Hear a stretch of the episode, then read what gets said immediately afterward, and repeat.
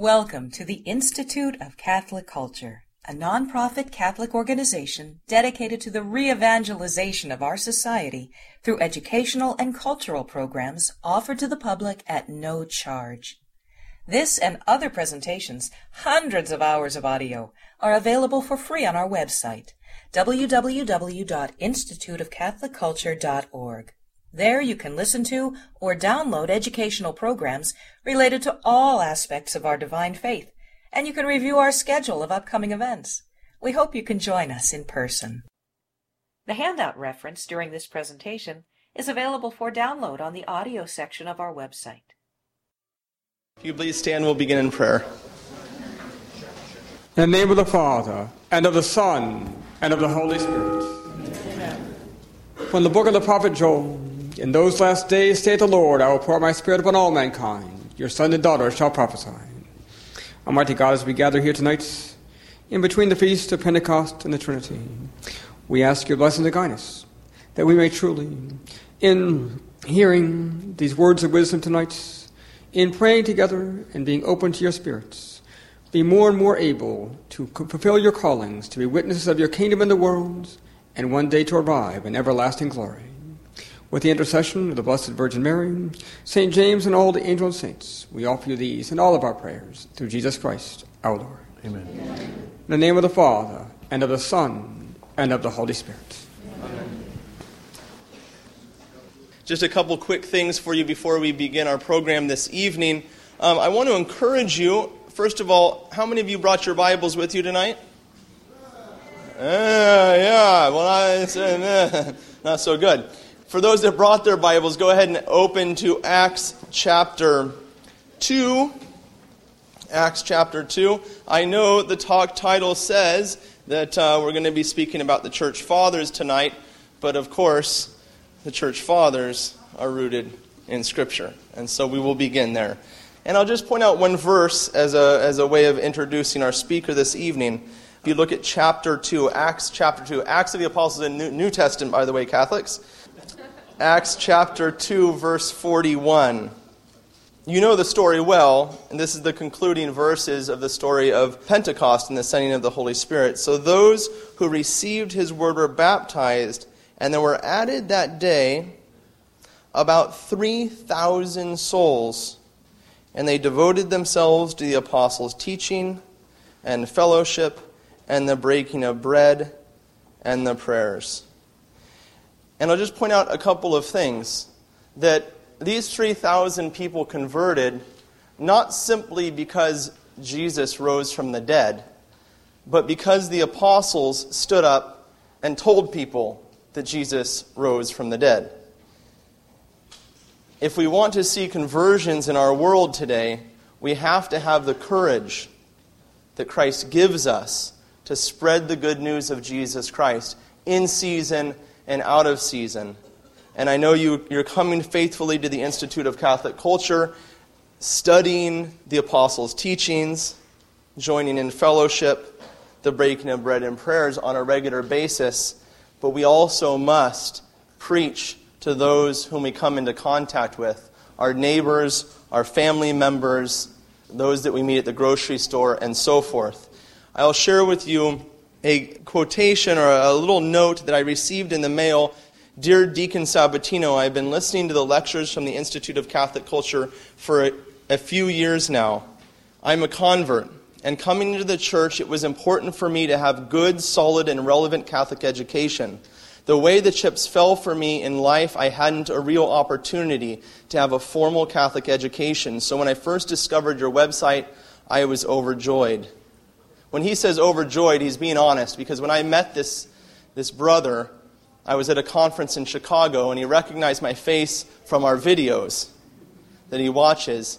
And he walked up to me and tears welled up in his eyes and started to tell me what he wrote his note about. He says, The topics covered were always engaging in faith building and presented by faithful believers in the top of their respective fields. I started listening to the lectures on ICC while still in RCIA and living in Seattle. The ministry that you and those who assist you have provided for me is priceless. With Augustine, I would mourn, Late have I loved thee, and I could not afford the Catholic education that I desired. But the treasures that I have gained from the ICC have helped so much to meet that desire. Without even knowing me, you have helped me to drink for what I have thirsted for, the food for what I hungered for, simply by being faithful to God's plan for you in this mission. And for those donors that are here tonight or watching online, He's not just writing to me, He's writing to you. Because of the ICC, many stumbling blocks to accepting the faith were enthusiastically removed, stones rolled away, and I was helped greatly in being able to articulate the faith on contemporary and historical issues. His letter continues We are facing very shortly at the Institute the beginning of our fifth year. We have relied upon for these last four years the faithful, dedicated, pledged donors who have given monthly to support what we are doing. The ministry that you have provided for me is priceless, and I will work to my dying day to make sure it remains priceless. Not only in the quality of education that you receive, but that those that come to the Institute can do so, like Brother Bonaventure, at no charge, to receive what he could not otherwise pay for. Our speaker this evening, Father David Meconi, has several degrees, including a master's in systematic theology and a master's in ancient philosophy from Marquette University, a licentiate in sacred theology from the University of Innsbruck in Austria, a doctorate in ecclesiastical history from Oxford. He entered the Jesuit novitiate in the early 1990s and was ordained to the priesthood in 2003. Father Meconi has been widely published in scholarly journals and popular publications and is a well known lecturer on topics ranging from early Judaism to the errors of postmodernism. In other words, he knows everything. we, we're delighted to welcome such a distinguished scholar to the Institute of Catholic Culture. Please join me in welcoming Father David Meconi.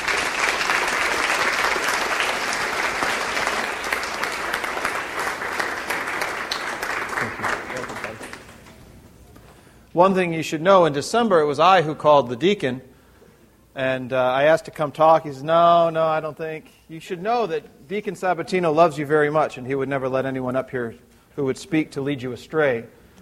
And so I said, Please let me. No, no. I said, He said, Look, when there's a Jesuit Pope, I'll let you come speak. So here we are. No, thank you for having me. It's quite an impressive little. Uh, argument you make for ongoing ed. Not many parishes are blessed to have the kind of resources and energy that obviously uh, Deacon and Melanie and many others must bring here. They asked for a talk on the Holy Spirit tonight, being between Pentecost and Trinity Sunday. So, the talk that I have tonight is tracing how we came to understand the Holy Spirit not only as a distinct divine person, but as consubstantial with the Father and the Son. This was something that wasn't so clear in the early church. How did the Holy Spirit come to be understood as a distinct person? We're going to do this in two parts. The first part of the talk is an historical sketch leading us up through Scripture to St. Augustine, who died in the year 430. I don't know if I was allowed to call on you or not. But, and then the second half of the, no, wait, we, they won't give. The second half of the talk will be about the Holy Spirit in our own lives as faithful Christians. I'm also um, under contract to keep it under 60 minutes, so. we begin by focusing on the First Council of Constantinople. If you remember, the church has four very early councils that are pivotal the Council of Nicaea in 325, the Council of Constantinople in 381, 431, Council of Ephesus that declared Mary the Mother of God, and then 20 years later, the Council of Chalcedon that declared Christ being fully human and fully divine. If you ever get asked about a early church question about where something happened, always say modern day Turkey. Everything happened in modern day Turkey until about 700. All right? We're going to focus first on the Council of Constantinople in 381, but we'll back up to show how earlier theologians thought that the Spirit was a person, and we'll end with the great church father, St. Augustine of Hippo. The second stage, then, we'll look at the three C's. These are my three C's how the Holy Spirit connects us to persons, how the Holy Spirit convicts us of sin, and then how the Holy Spirit conforms us to become other Christs on earth. And there is a handout with the longer quotes on it. I find people like to have the quotes to take home. It helps me. You can use it to hide your yawns in a few minutes. God's word opens with the Spirit hovering over the primal waters. He first descends personally on Israel's leaders and kings, as in Samuel, and later, of course, on her prophets like Isaiah and Ezekiel. And much later on, the Spirit is identified as the wisdom of God. Look at Wisdom 722. Most often in the Old Testament, this ruach, Hebrew for divine breath, is sent upon particular people for particular tasks. But nowhere in the Old Testament do we read of the Spirit's supreme role that he will have in Christianity, of uniting human persons with God and rendering humanity divine. While the Old Testament makes it clear that there is a Spirit of God, the Old Testament writers do not concern themselves with the relationship between this Spirit and the Godhead. When searching the New Testament, we get more help as most of the passages of the Spirit are fairly generic, but at least they give us a new idea. How? The Spirit inspires the followers of Jesus when they are in need of what to say. Matthew 10:20. He descends both to acknowledge Christ's sonship as well as affect our own. Mark 1:10, John 1, Romans 8, which the Holy Spirit is the one who prays Abba, Father, through us. He makes the Christians into temples of God, 1 Corinthians 3. And the Spirit dwells in the baptized, illuminating them and praying through them, 1 Corinthians 2, Romans 8. Treating the Spirit as a distinct divine person arises in those second century apologists. So remember, after the last death, the last death as opposed to the first death, the death of the last apostle in the year 100, namely John, we have these uh, apostolic fathers, like Ignatius of Antioch, and we have seven documents that we call apostolic fathers that go between the year 80 and 120. And then we have the apologists. Apology in Greek literally means to use a word to defend yourself. Logos, apo is the, the prefix for distance. And so the apologists are the ones who are really writing the Roman emperors and the Roman prefects around the province, defending Christianity from their, their abuse and their condemnations. There's a guy named Theophilus of Antioch who, around the one, year 180, is the first to use the word Trinity, trias in Greek. He's the first to use that word about 180. And more sophisticated thinkers like Irenaeus of Lyon. Irenaeus was a Greek who traveled to modern day France and became uh, a bishop of Lyon there. He names the Son and the Spirit the two hands of God in the act of creation. That's a nice image, right? The Father creates with the Spirit and the Son. Irenaeus is the first to imagine the Holy Spirit as the one who unites the church not only on earth, but also acts as the one going before the baptized and defeating other spirits in the world. So, the first quote I have from you on your handout is from Irenaeus, this big five volume work that he wrote around probably 185 or so. We're not quite sure. Irenaeus was martyred probably under Septimus Severus, so anytime between 185 and 202. We're not quite sure. But we know he wrote this before he died. That's always a good thing that historians can. Don't remember, I come from St. Louis University, the home of Yogi Berra, and he once said that about, I think, John Wayne. He must have made that movie before he died. Irenaeus.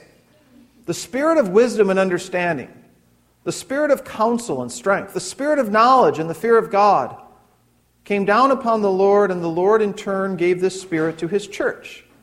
Imagine that progression, right? The Spirit descends upon the Son at baptism, the Son gives the church his own Spirit, sending the advocate from heaven into all the world, into which, according to his words, the devil too had been cast down like lightning. If we are not to be scorched and made unfruitful, we need the dew of God. Think of the second Eucharist prayer now, right? The Holy Spirit falls like, huh? Like the dewfall. Yeah, it's ancient. Since we have our accuser, Satan, we need an advocate as well. And so the Lord, in his pity for man who had fallen into the hands of brigands, having himself bound up his wounds and left for his care two coins bearing the royal image, that's the parable of the Good Samaritan, obviously, entrusted him to the Holy Spirit. Isn't that interesting? The Holy Spirit's our mansion, our temple, our hotel, the place where the good um, Samaritan drops us off. Now, through the Spirit, the image and inscription of the Father and the Son have been given to us. And it is our duty to use the coin committed to our charge and make it yield a rich profit for the Lord. This is an ancient metaphor for holiness that when you and I were created, God imprinted his, his image, the way the Roman emperor imprinted his image on a coin, or the way George Washington has on our, was that quarter? Huh? And so, although no quarters in the basket, just so we're clear. Um, right? The God put his identity, his image on us, and sin diminishes that. And it's the Holy Spirit who polishes us back to our original image. That's the uh, metaphor Irenaeus is using. Let's jump ahead to the year 250. The great Origen. There's a guy named Origen who gets a bad rap, but who's been redeemed a little bit. Christology is very indebted to him. He understood better than most how the Spirit was essential to the inner workings of God. Not only that there was a divine Spirit dwelling in the baptized and ordering creation rightly, but that even within the very being of God, there's a third person real and distinct from the Son and the Father. Who? Second quote. But we, for our part, are convinced that there are three distinct existents Father, Son, and Holy Spirit. And we do not believe that any of these is unbegotten except the Father. That of all things brought into being through the Word, the Holy Spirit is the most honorable, and He is first in rank of all the things brought into being by the Father through the Christ. You can probably here, uh oh, the Spirit brought into being? And perhaps this is the reason why the Spirit is not called a Son of God.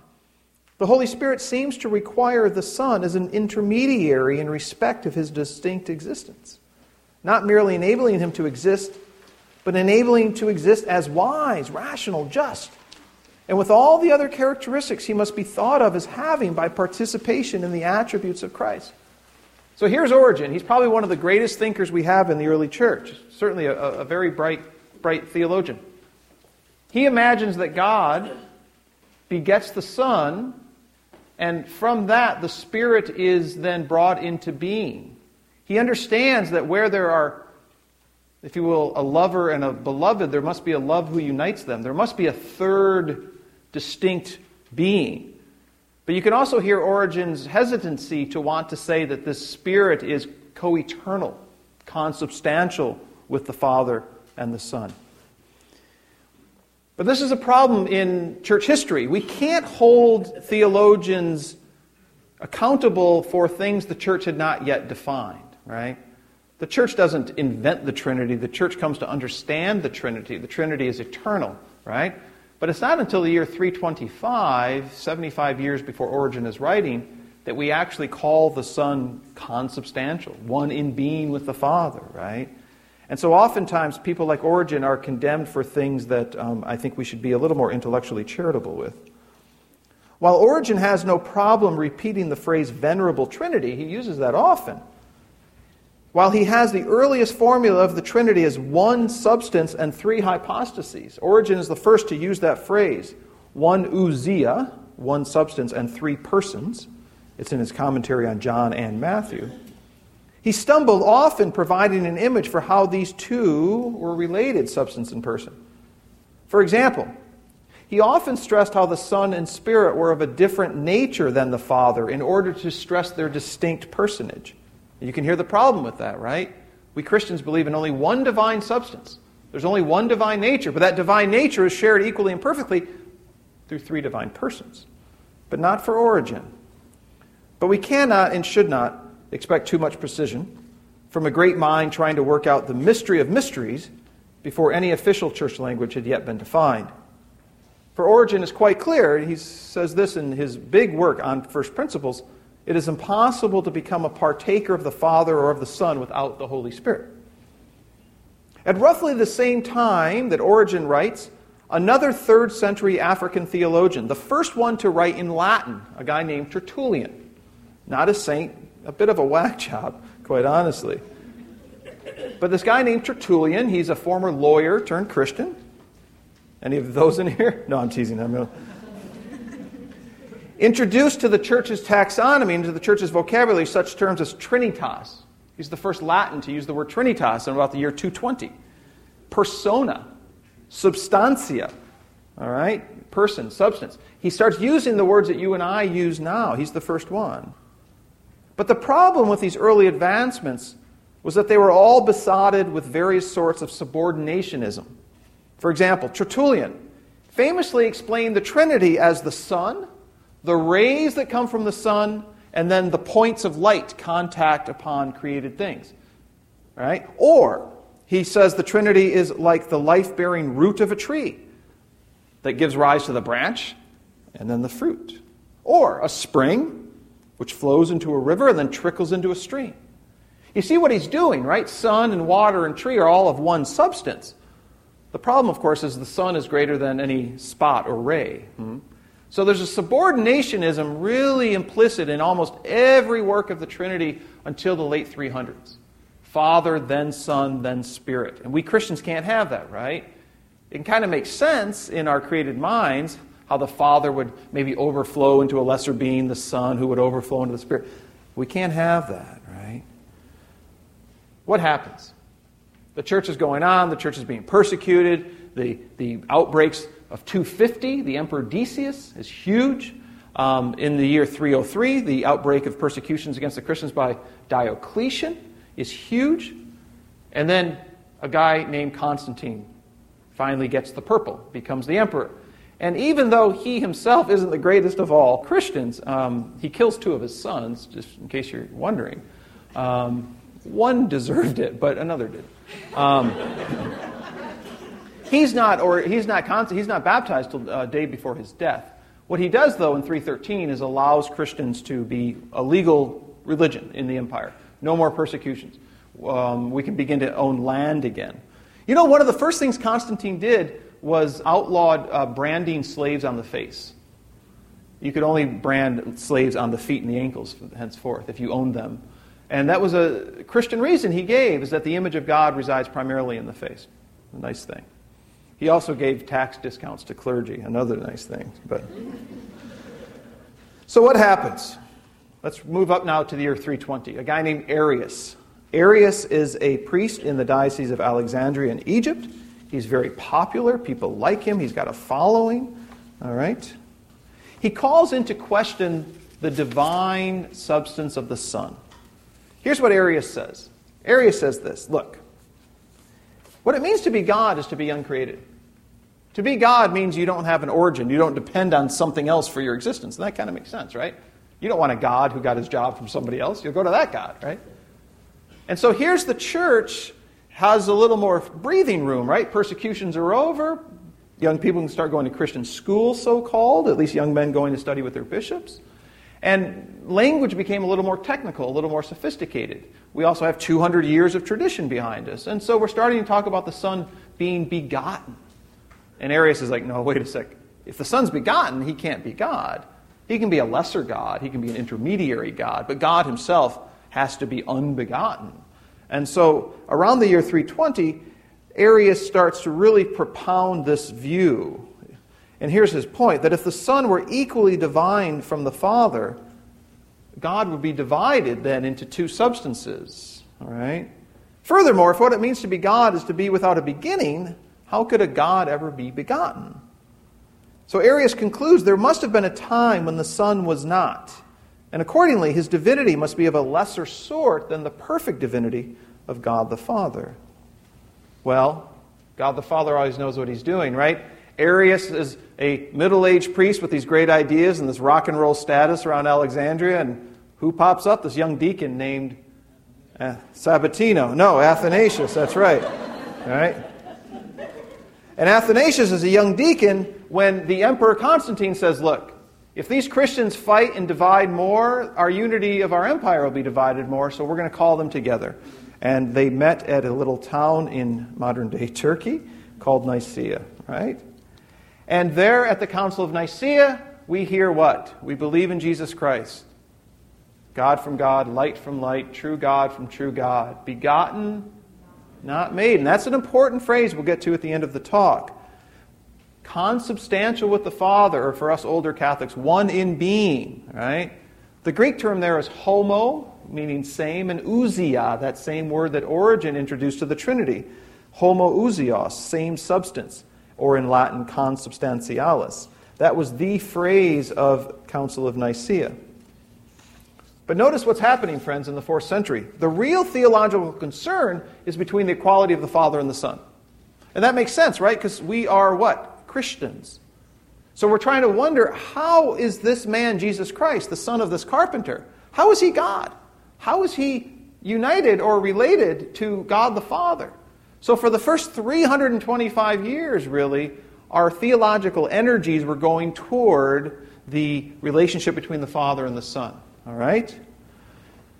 So, in 325, there's no concern to name the Spirit consubstantial, or to explore his particular role in salvation history, or to define any appropriate task particular to his agency. What is concerned pneumatologically, you know the word pneumatological? Pneuma, spirit, study of the Holy Spirit is pneumatological. It's the simple fact that the Spirit is. That's all Nicaea says. And I believe in the Holy Spirit. Boom, over. What is important to theologians during the fourth century is to defend the Spirit's role in saving mankind. The question begins to arise then why do we baptize in the name of the Spirit? Do I pray to the Holy Spirit? Should I pray to the Holy Spirit? St. Athanasius, do you know Athanasius was exiled seven times from his diocese? Seven times. Yeah. All right? There's a phrase, Athanasius contra mundum. Athanasius against the world. St. Athanasius sees in the Spirit the one who elevates and transforms us creatures, making it able that we partake or receive God's own life, as promised by St. Peter in his second letter, that become sharers in the divine nature. So, to a less learned priest in the Egyptian Delta, Athanasius shared the most concentrated reflections on the Holy Spirit, and that's the next quote, his letter to Serapion. Now, Serapion is also a, is also a Greek god whose temple got destroyed a little later, but same name, different people. The Son, let's read that. The Son who is in the Father is not a creature, but of the very substance of the Father. For the same reason, it is not permissible to count the Holy Spirit a creature, and so do violence to the Trinity since the Holy Spirit is in the Son and has the Son in him.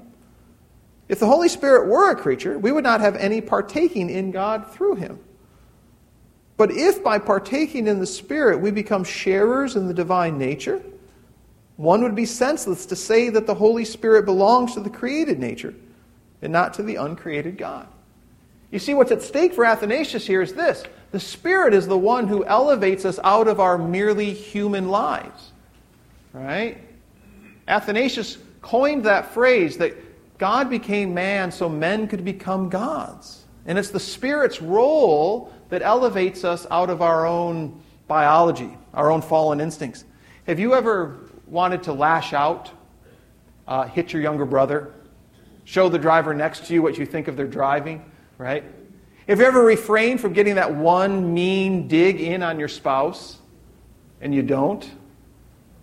Athanasius would say that's the Holy Spirit. Right then descended upon you and said, you know what? Biologically, naturally, humanly, you want to bring up last night's dinner to your spouse because you know it's going to hurt her, and you don't, right? You want to give the fellow next to you in the car lane a particular finger, but you don't, right? That's the Holy Spirit right then. He is the one who makes you more than human, and if that's true, if he's the one that makes you more than being a creature, he himself can't be a creature. That's Athanasius' reasoning that the Holy Spirit has to be God if the Holy Spirit is the one who transforms us and, if I can say, divinizes us. All right? Nicaea and Athanasius' victories was the creedal insistence on the term homoousios. But unfortunately, in many ways, things got worse after Nicaea. Nicaea is in the year 325. The church finally has a universal creed. Okay, but Arianism only got stronger. Why? Think of the emperors. The emperors are, for the most part, very greedy men who want to appoint bishops, who want to control the church, who want to tell everyone in the empire what to do. Well, if you're an Arian, it's very convenient because God the Father is greater than God the Son, and of course, the bishop represents Jesus Christ on earth. So if you're an emperor, be an Arian because you can be the Father who appoints the Son and tells him what to do. You're not of equal substance You're of a greater substance. And so in the fourth century, the sons of Constantine were all Arians. And it only got worse with Julian the pagan, right? Things were bad. In the year 359, St. Jerome wrote, The world has awoken and groaned to find itself Arian. All right? From the years that follow Nicaea, however, like any falsehood, any heresy, even Arianism begins to splinter, with the various curious result that different groups are now no longer contesting only the divinity of the Son, they're starting to question the divinity of the Holy Spirit. What emerges in the intervening decades of the fourth century are groups who reject the Spirit outright as divine and make him the highest of all creatures. Some even say the Holy Spirit is the top of all the angels, sent as a wisdom figure from God to mortals. Now, collectively, these groups came to be known as Macedonians. They followed a bishop named Macedonius who was Bishop of Constantinople from 342 to 360.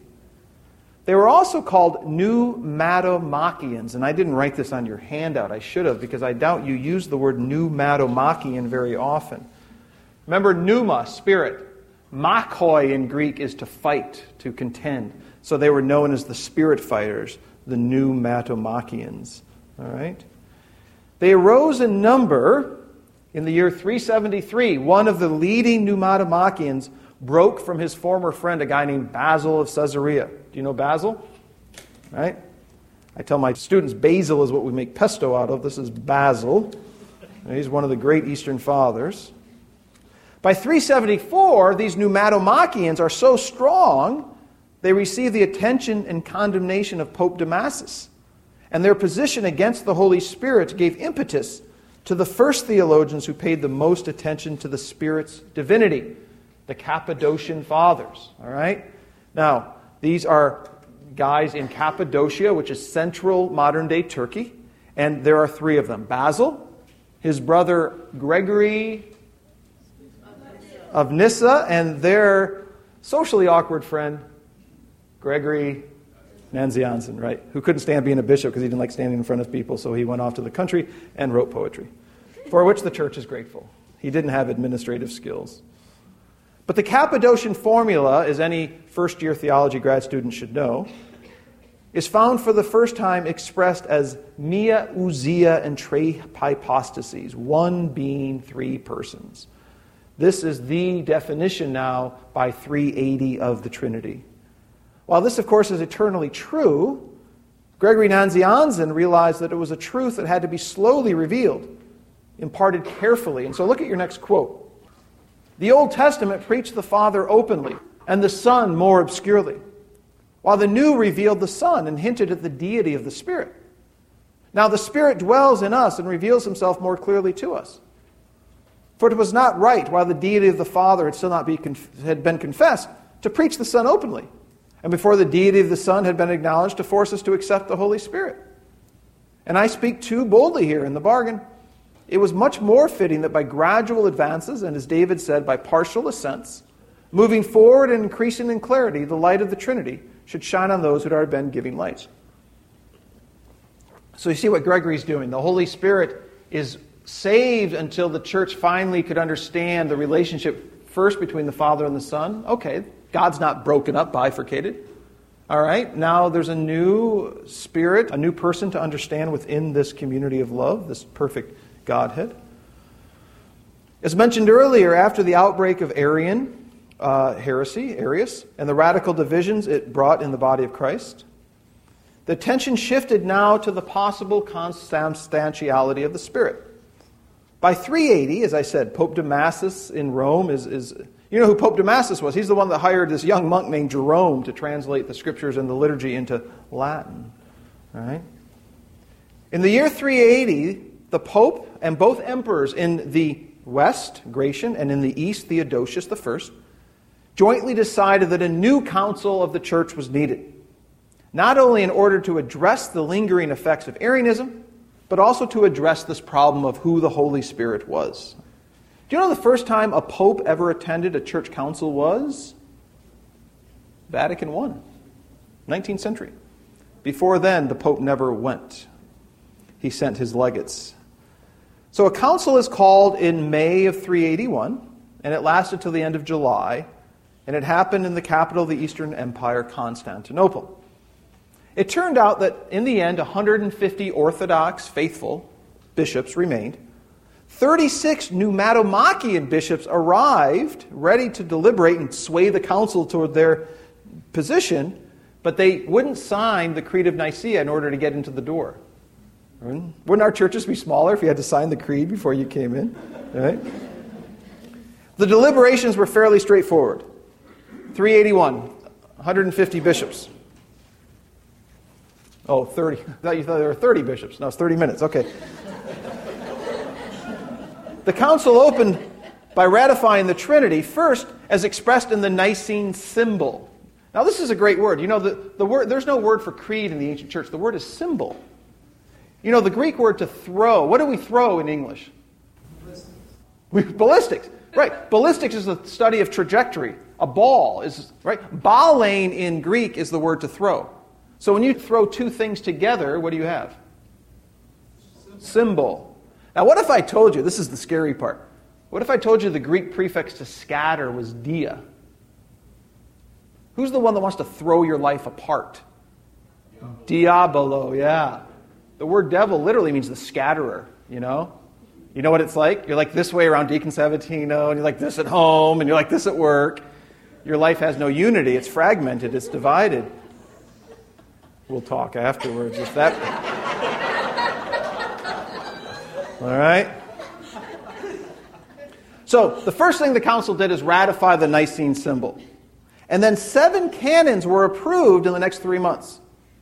And of these seven, First Council of Constantinople, the most famous is the third canon, which reads, quote, The Bishop of Constantinople shall have the prerogative of honor after the Bishop of Rome, because Constantinople is the new Rome. This line causes great division later between East and West, and here it happened. Now, as the church fathers voted on how to address the divinity of the Holy Spirit, three things arose. First, was Jesus' own mandate to go baptize in the name of the Father, Son, and Spirit. Also, was the ancient movement of the priests over the bread and wine, the epiclesis, the calling down of the Holy Spirit. And here we can hear Athanasius, right? If the Holy Spirit can take natural elements and make them supernatural, he himself can't be natural. You can't give divinity unless you're divine, right? And then thirdly, the early church fathers pointed to this feast called Pentecost that was rising up more uniformly around the empire. By the year 381, most places were celebrating Pentecost with great pageantry and expectation. From this new attention to the Holy Spirit, then, we receive an essential addendum to the Nicene Creed, which posterity now refers to as the exposition of the 150 Fathers, which is the next quote. Because those 150 bishops present in Constantinople realized that what they were about to attach to the original Nicene symbol could not be considered an addition because you can't add to the creed. It has to be an unfolding of what was implicitly already present. Out of this deliberation came six pneumatological truths. Look at the first one. So remember, the Council of Nicaea, 60 years earlier, just ended with, and I believe in the Holy Spirit. Boom, over. Constantinople, after 60 years of wrangling whether the Holy Spirit is divine or not, adds these. I believe in the Holy Spirit, the Lord. There's the first one. He's Lord, Kurios. He's the life giver, the giver of life. Zoopoion. We get the word zoo. Huh? He's from the Father, right? He's co-adored, who with the Father and the Son is adored, and he is glorified along with the Son and the Father. And finally, he's the one to whom we appropriate most rightly God's inspiration of and speaking through the holy prophets and the New Testament writers, right? That is, the Holy Spirit is the one who mainly inspires, although, of course, every person in the Trinity never acts alone. And this, of course, is the creed we recite today. After Constantinople I, the next great theologian of the Trinity proves to be the great Bishop of Hippo, St. Augustine. All right, St. Augustine is a city in Florida. Protestants say St. Augustine. We shouldn't, unless there are Protestants here, welcome. But you say the name of the Bishop of Hippo wrongly. Um, We're all familiar with his story. Augustine's born in 354 to a pagan father and a Christian mother. Augustine excelled in studies, and he eventually landed a job in Milan as the court orator. This is where the emperor was living in Milan. Rome was too dangerous, being too close to the sea. And he became the propaganda maker, the speechwriter for the emperor, but he met his match in Milan. Who was the bishop of Milan? St. Ambrose, yeah. And in Milan, Augustine came across the books of the Platonists. He started to read Plato. He started to read a guy named Plotinus, who was translated by a fellow who himself was the court orator who became Christian years before, a guy named Marius Victorinus, whose own Catholic conversion really inspired Augustine. He was also present, we know from Ambrose's own calendar, to hear Ambrose preach on Genesis and the role of the Holy Spirit in creation. So things came together for Augustine very nicely. In Marius Victorinus, Augustine would have read and perhaps even sung some of his hymns on the Trinity. One hymn of the Trinity offered Augustine a very clear image for the Trinity, which he would develop and rely on. So, top of page two, I guess, whatever, where the Vatican Holy Spirit is. Look at this Latin hymn Adesto Sancte Spiritus, Patris et Filii Copula. That's the word I want us to think about, copula. In English, it goes this way Come, Holy Spirit, the copula, which in Latin is a joining, a nexus, a bond of the Father and the Son. When you are at rest, you are the Father. When you proceed from the Father, you are the Son.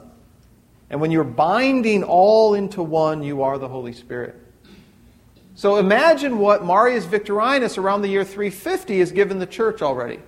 This image of the Holy Spirit as nexus, as copula, as joining. All right? This term enabled Western theologians to envision the Holy Spirit as what I call the curvature between the Father and the Son.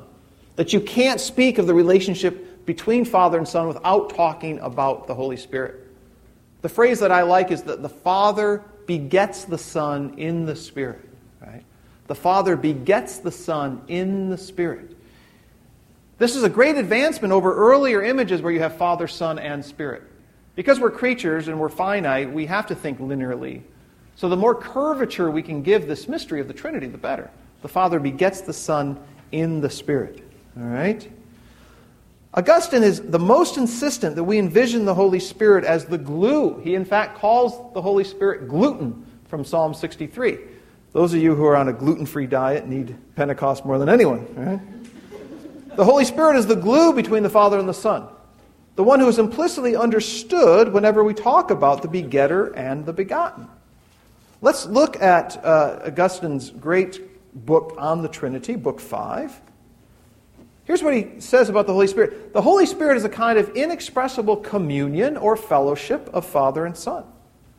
And perhaps he's given this name just because the same name can be applied to the Father and the Son. See where he's going with this? He's properly what they are called in common, seeing that both Father and Son are holy, and both Father and Son are Spirit. So, to signify the communion of them both by a name which applies to them both, the gift of both is called the Holy Spirit. Now, again, think of that last word, gift. You can't have a gift without a what? A giver and a receiver. Every name in the West now for the Holy Spirit will be one that always associates itself with two other parties, right? Augustine says, wherever you see a love, you see a trinity. That wherever there's love, there's always a lover, there's always the beloved, and there's the love who unites them, right? This is our understanding of the marriage, the sacrament of marriage, right? What binds two people? Is it love, convenience, right? What is it? Augustine is the first to talk, though, I think more importantly, about the Trinity in terms of subsistent relations. All right? Did you wonder what a subsistent relation was today at work? Think of it this way how many people are in this room? A hundred. How many humans are in this room? 101, really. Um, yeah, 100 persons, 100 humans. How many gods are there? One. How many persons are divine? Three. You see the hitch? All right? You have your own humanity. You have your own autonomy. And as dependent as you are on any one person in your life to make you who you are, your spouse, maybe, your best friend, a significant teacher. People come in and out of our lives, and we remain substantially who we are. People affect us, but not totally, right? My dad died when I was a young boy, and I remain, right? But think of the Trinity. What would happen if the Father disappeared? What would happen to the Son? See, the Father has no divinity of his own. If you don't like this talk, you can get, I'm going home. I'm taking my humanity and going home, right? the Father's divinity is also whose divinity? The Son and the Spirit. So, what defines the Father as Father? Is it what He is? It's who He is. It's relationship, exactly. The Father is 100% upon the Son to be Father. He has no identity in and of Himself. His entire personal identity as Father is rooted in two other people. And you see, this, I think, is key to Christian holiness. That we think most of the time of perfection as autonomy, right? The more perfect I become on an instrument, the less I need a tutor. The wealthier I become, the less dependent I am on those around me. As Americans, we usually think of perfection as aloofness, as autonomy. But turn it around. What if the exact opposite is true? What if Jesus says, Be perfect as my heavenly Father is perfect? Maybe he's saying, Don't grow in autonomy and aloofness, grow in dependency. Right? I have a stock homily I use at Jesuit high schools, and I tell the boys, I say, Who in here says to your mom or dad, I love you? Yeah. I say, What's harder to say? I love you or I need you? Try that next time you call home, right? Hey, Ma, you know what? I really need you. what? Right? She'll be so worried, right? But think of that. What it means to be a divine person is to be 100% needy upon another person. The Father has no divinity of his own. The Son has none of his own. The Spirit none of his own. That perfect love is always communal. And the more you and I grow in community, the more you and I grow on overt reliance upon others, the more we're growing in the divine image and likeness in which we've been made. It stands how we understand perfection on its head. And it's Augustine, in his book on the Trinity, who coins the term subsistent relation. That every relationship in your and my life is an accidental relationship. I had a teacher for a while, she left. I had a friend for a while, he's gone. I, you know, I had a mom and a dad, they're gone. But I remain. My substance is not affected 100% by any relationship, but God's is. That there are three subsistent relationships within the Trinity. I just think that's an amazing, amazing insight. I give you a quote from Father Weinandy, who's right over the river. Um, he's the U.S. Bishop's theologian. I'll save that. You can read that on your own because I want to keep going here. Plus, he's a Franciscan, so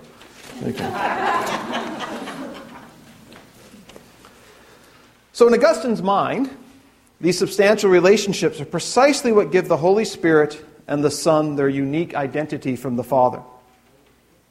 Neither Son or Spirit enjoy a separate substance, but only a different relationship.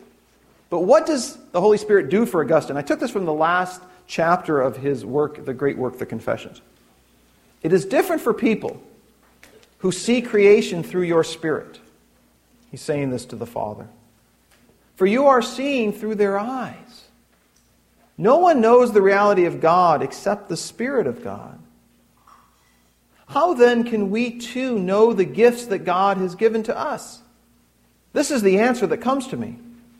If we know something through His Spirit, it is still true to say that no one knows it except God's own Spirit. For just as it could rightly be said to people who spoke in the Spirit of God, it is not you who are speaking, so too it is rightly said to those who know anything in the Spirit of God. You see, Augustine ends this great life story, the Confessions, by saying that when we know eternal things, it's the Spirit within us. When we love, especially with those people we don't maybe naturally like, it's the Spirit who's loving. That the Spirit is the one who elevates us and transforms us into eternal temples. And it's the Holy Spirit then is the one who unites us and brings us into greater conformity with Jesus Christ. That's what it means to be a Christian. St. Augustine defines heaven. He says, In the end, there'll be one Christ loving himself. Isn't that beautiful? There'll be one Christ loving himself. Because that's precisely what love longs to do. And it's Augustine, really, who brought this to the church. That love longs not only to be in union with the other, but to become the other. Right? I mean, what does Jesus say? Whatever you do to the least of my brothers and sisters, you do to me, right? That's what love wants to do. Love wants to become you. Love wants to know what it's like to be you, wants to experience your day, your life, your community, your family, your struggles. And it's the Holy Spirit then who does that with us, in us, through us, right? And it's Augustine who has this great, strong understanding of the Spirit uniting us, not only to God, but to one another. That it's the Spirit of God that makes the church. Just as any body has one Spirit, the body of Christ has a Spirit, the Holy Spirit. And so when we look at those first 430 years of pneumatology, what we see in the beginning is this distinct understanding that there is a Spirit of God.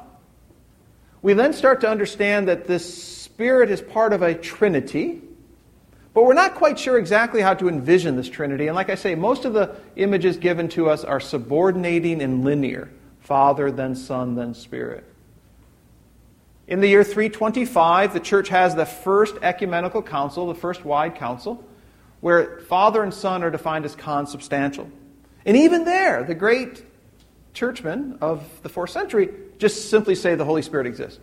And I believe in the Holy Spirit. They don't define the Holy Spirit as consubstantial. Don't use that term homoousios with the Spirit. But then what happens from 325 to 380? There's all this infighting within Christianity, within the church. Is the Spirit divine? Is the Spirit not divine? So the bishop says, the bishop, the emperor, sorry, says, let's call another council. And here we're going to define the Holy Spirit as the Lord, the giver of life, right? He is the one who speaks to the prophets. We're going to add a little bit to the creed to make sure we understand that the Spirit is consubstantial. And it's the great Cappadocian fathers, Basil and the two Gregories, that make this really happen. And in the West, then, we get this other strain of the Holy Spirit being emphasized as the glue, the union between the Father and the Son.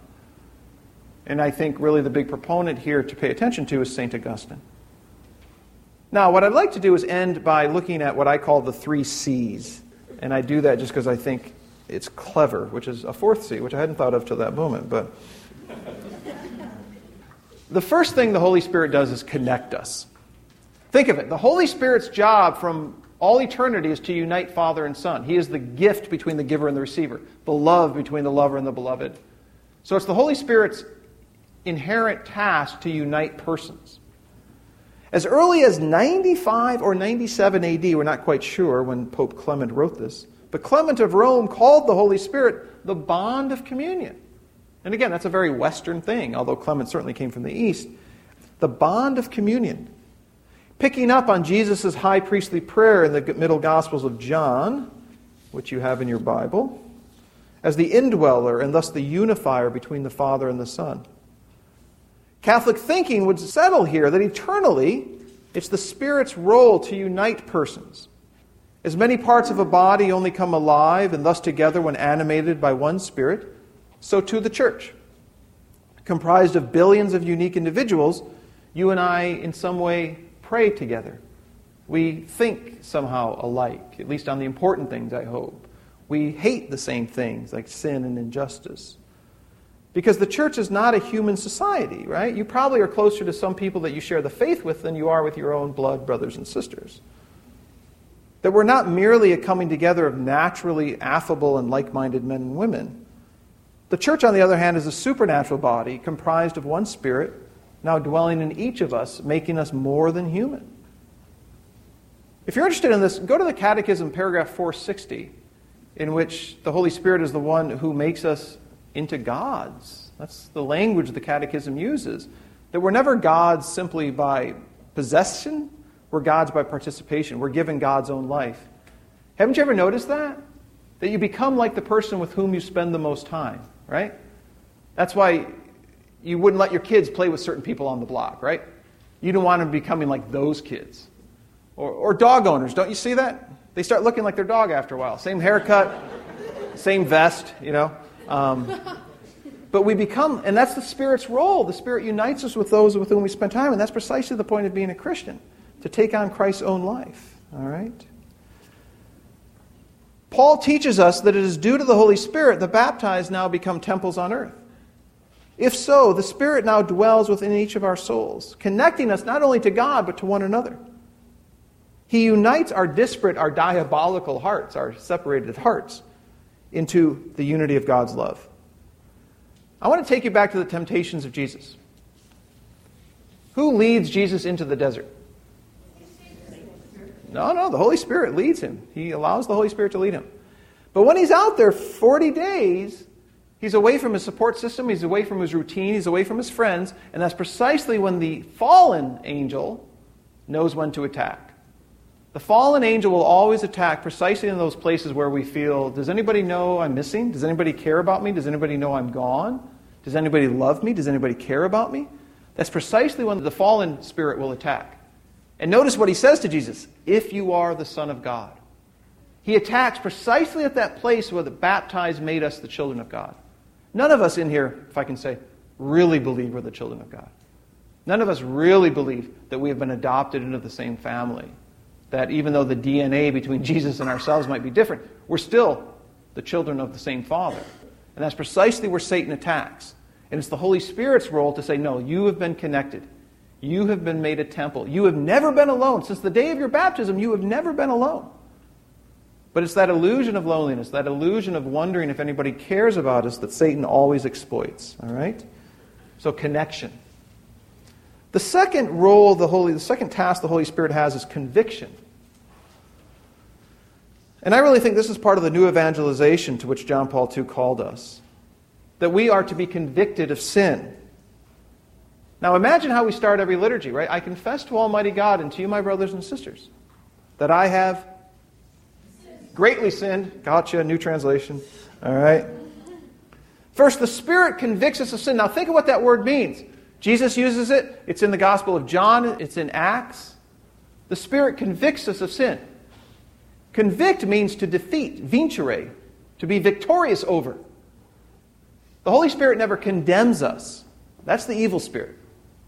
If you bring to mind a sin and you feel belittled, mocked, if you feel teased and embarrassed, that's not the good spirit. The evil spirit, remember, he's a fallen angel. He's smarter than you and I will ever be. He knows precisely how to exploit those, those embarrassments, those bruises, those little chinks in our past. The Holy Spirit convicts us of sin. All right? The evil spirit is the one who tries to divide us from the love of God. For whom does Jesus have the harshest words in Scripture? It's never for the sinner, it's always for the hypocrite, right? Dead man's bones, whitewashed tombs. Now think of that word, hypocrite. Hupo means out from underneath, like hypoglycemic, hypnotize, right? Krinomai is the word to speak. Originally, hypocrite was a theatrical term. It was one who spoke out from underneath a mask. The hypocrites think they don't need a Savior. They wear a mask of self sufficiency. They're the ones that Jesus can't, if I can say, stand, right? But in the second century, these odes of Solomon appear. They're written in Syria, probably around the year 140. And one of them says this Look into the face of Christ and see what you look like. The Holy Spirit not only connects us to Christ, He convicts us and says, You know what? You're, you are right. You're not perfect, but you will be. You know what? You have fallen, but you know what? You're forgiven. You know? That's the good spirit. And no greater beauty can be encountered. When you gather your flock for liturgy, this is what we experience. We begin Mass by confessing our sins when we gather as Christ's flock. Isn't that amazing? That the beginning of Christian worship is admitting that we're not perfect? Think of that poor man at John 5 who's been on a mat. He's been on a mat a long time.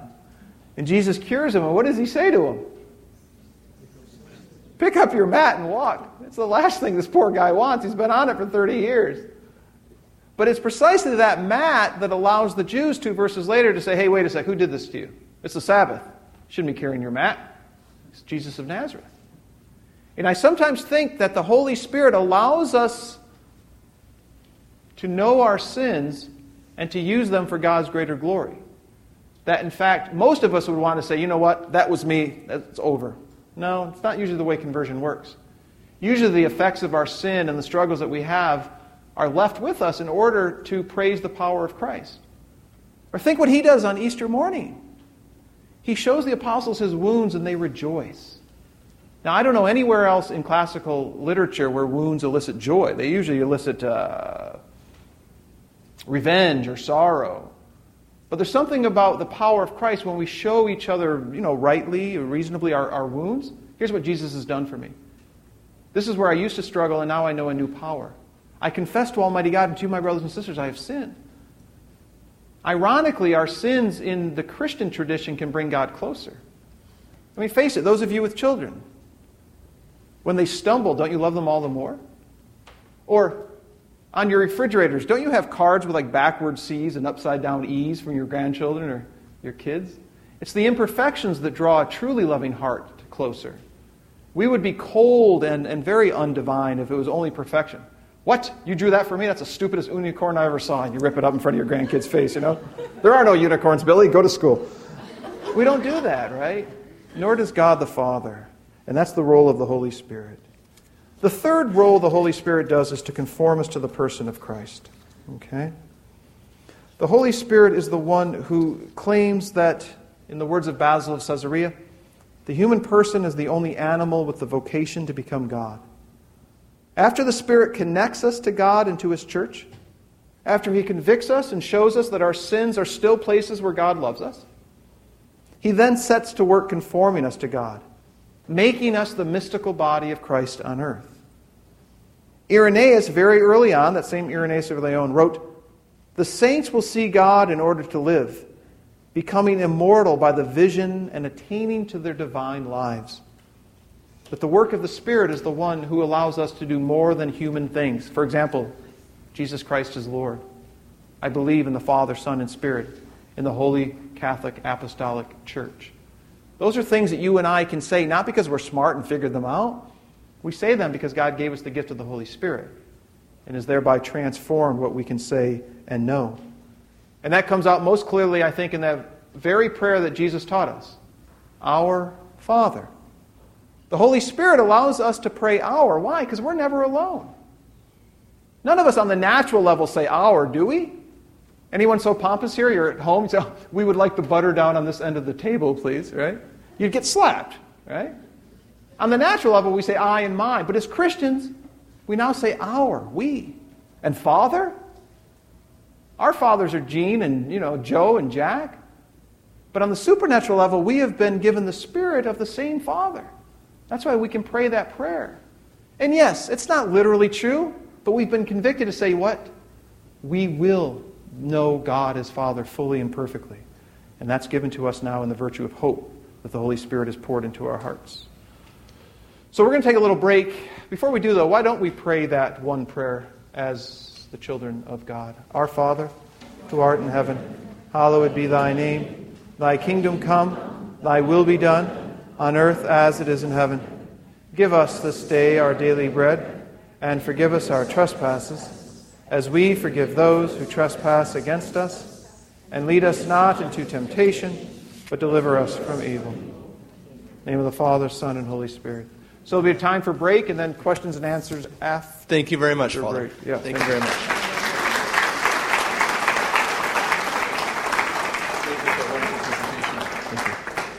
Thank you very much, Father, for a wonderful presentation. I hope you all enjoyed it as much as I did. As Father was talking about looking into the face of Christ and seeing ourselves, it just occurred to me during this festal season within the octave of Pentecost that is exactly what we were made to be to those that see us. That if we can look into the face of Christ and see ourselves, then others ought to be able to look into our face and see Jesus Christ. First time at the Institute. I hope not the last time. We'd love to have you come back again and uh, be with us. Free wine. Free, yeah, that, that can't hurt. questions. Now, come on, he's from St. Louis. We got to really put him to work here. I had heard, I think in another talk, that there was a time when people were baptized just in the name of Jesus. Uh, is that true, or, and why would that be? Yeah, in the early church, you can find baptismal formulas of almost any stripe, right? But the baptismal formula, of all the things we talked about tonight, is quite clear. The end of the Gospels, right? That's how we're to baptize. But there are baptismal formulas only in the name of Jesus. There are baptismal formulas only in the name of the Father. The Arians had their own baptismal formula. So, yes, but it was never an accepted practice. It was always some splinter group. Boom. Okay, boom. That was fast. That was good. That was, okay. Okay. Yes. Oh, it was going to make me go all the way across the room. The room's not that big for those of you at home, by the way.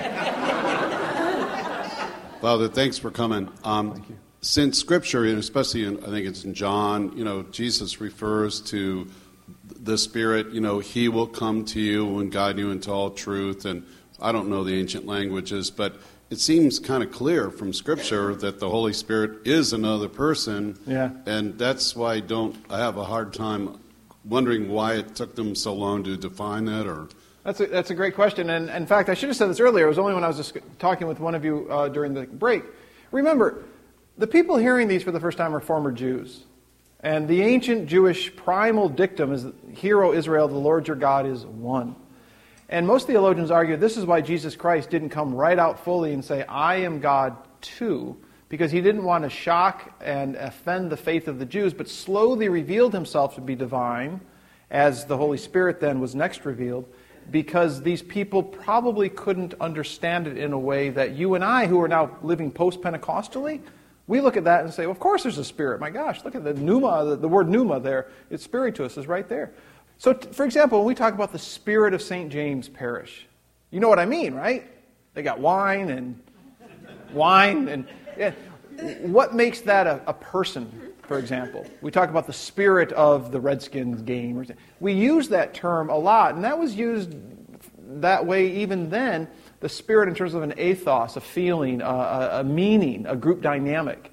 And so I guess you could read it that way if you didn't have the power of the first 400 years of theology. So I agree with you. We look back and we say, yeah, it's clear, but it wasn't so clear to them. And I think that's why, because being Jews, they were going to hold on to that monotheism that God is one. And to all of a sudden have three overnight, it's like, hmm. All right. What was the Jewish celebration of Pentecost in relation to the Christian celebration? 50 days after the Passover, there was a feast called the Feast of Weeks. And are you setting me up? Do you know?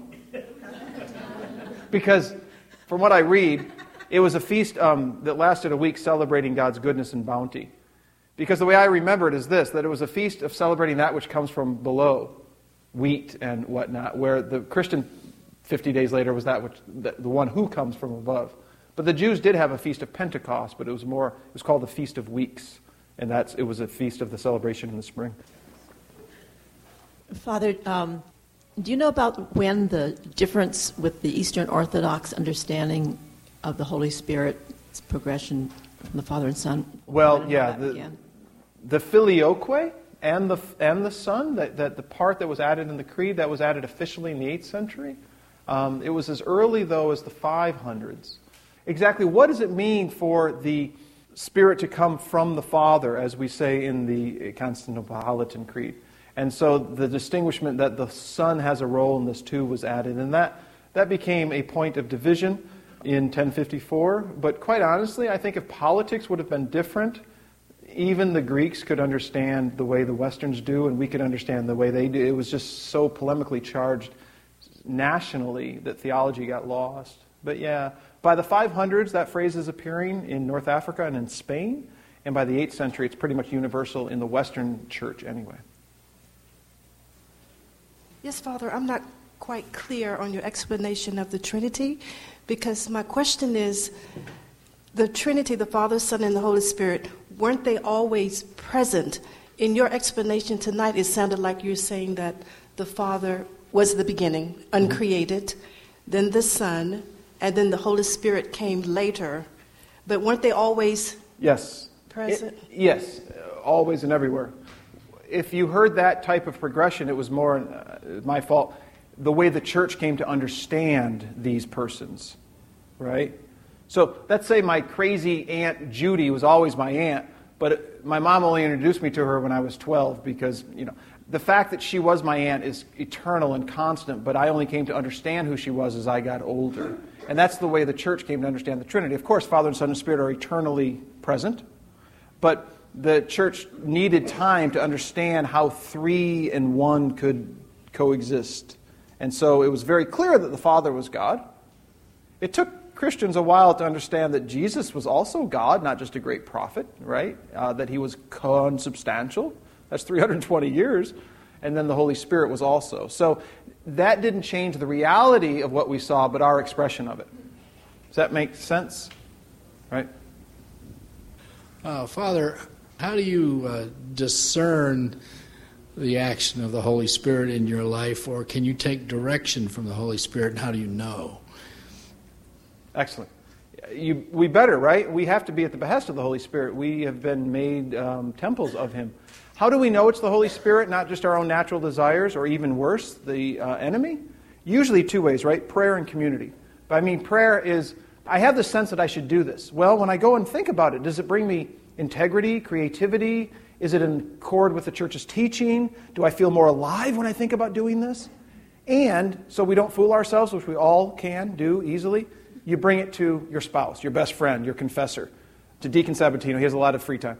Um, you talk to someone about it and get their feedback. That's traditionally, going back to the Desert Fathers, prayer and, and community are the way you do it. The Desert Fathers, of course, had a spiritual father they could, but we have those too in our friends and family. So that's that's a very important question because the more we grow in holiness, the more we would do want to abandon ourselves to the Spirit, right? As Deacon says, you want to go up to someone in the store and say, "Hey, have you thought about Jesus?" Or, I mean, the more you know Jesus, the more you'll want to do that, and so you have to. And it's like any relationship. The more you spend time with that person, you come to trust them. You sense their voice. You know who they are. So, thank you. That's a good question. When I was growing up, we blessed ourselves in the name of the Father and of the Son and the Holy Ghost. Yeah. When was this changed and why? And thank goodness it was changed. That's good. Well, ghost just comes from the Old English Geist, which is the word for spirit in German today. So, I mean, you could use Holy Ghost, but I think it was a leftover when English was still a little more proper and still rooted in its Germanic beginnings. But you mean you mean at Mass in the vernacular? It was the Holy, it was the Holy Ghost. I was, I was born in the late 60s. I can't answer that. I don't know. I thought you meant at home or something. Does anybody still use Holy Ghost? Do you? Do you? Okay. Still God, just scarier.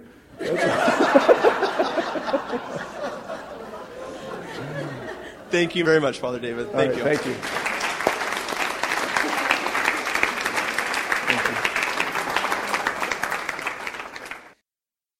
We hope you enjoyed this presentation from the Institute of Catholic Culture.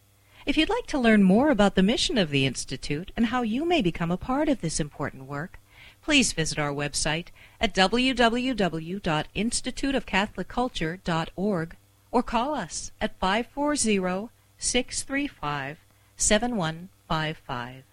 And may the glory of Christ Church be ever more manifest upon the earth. St. John the Evangelist, pray for us.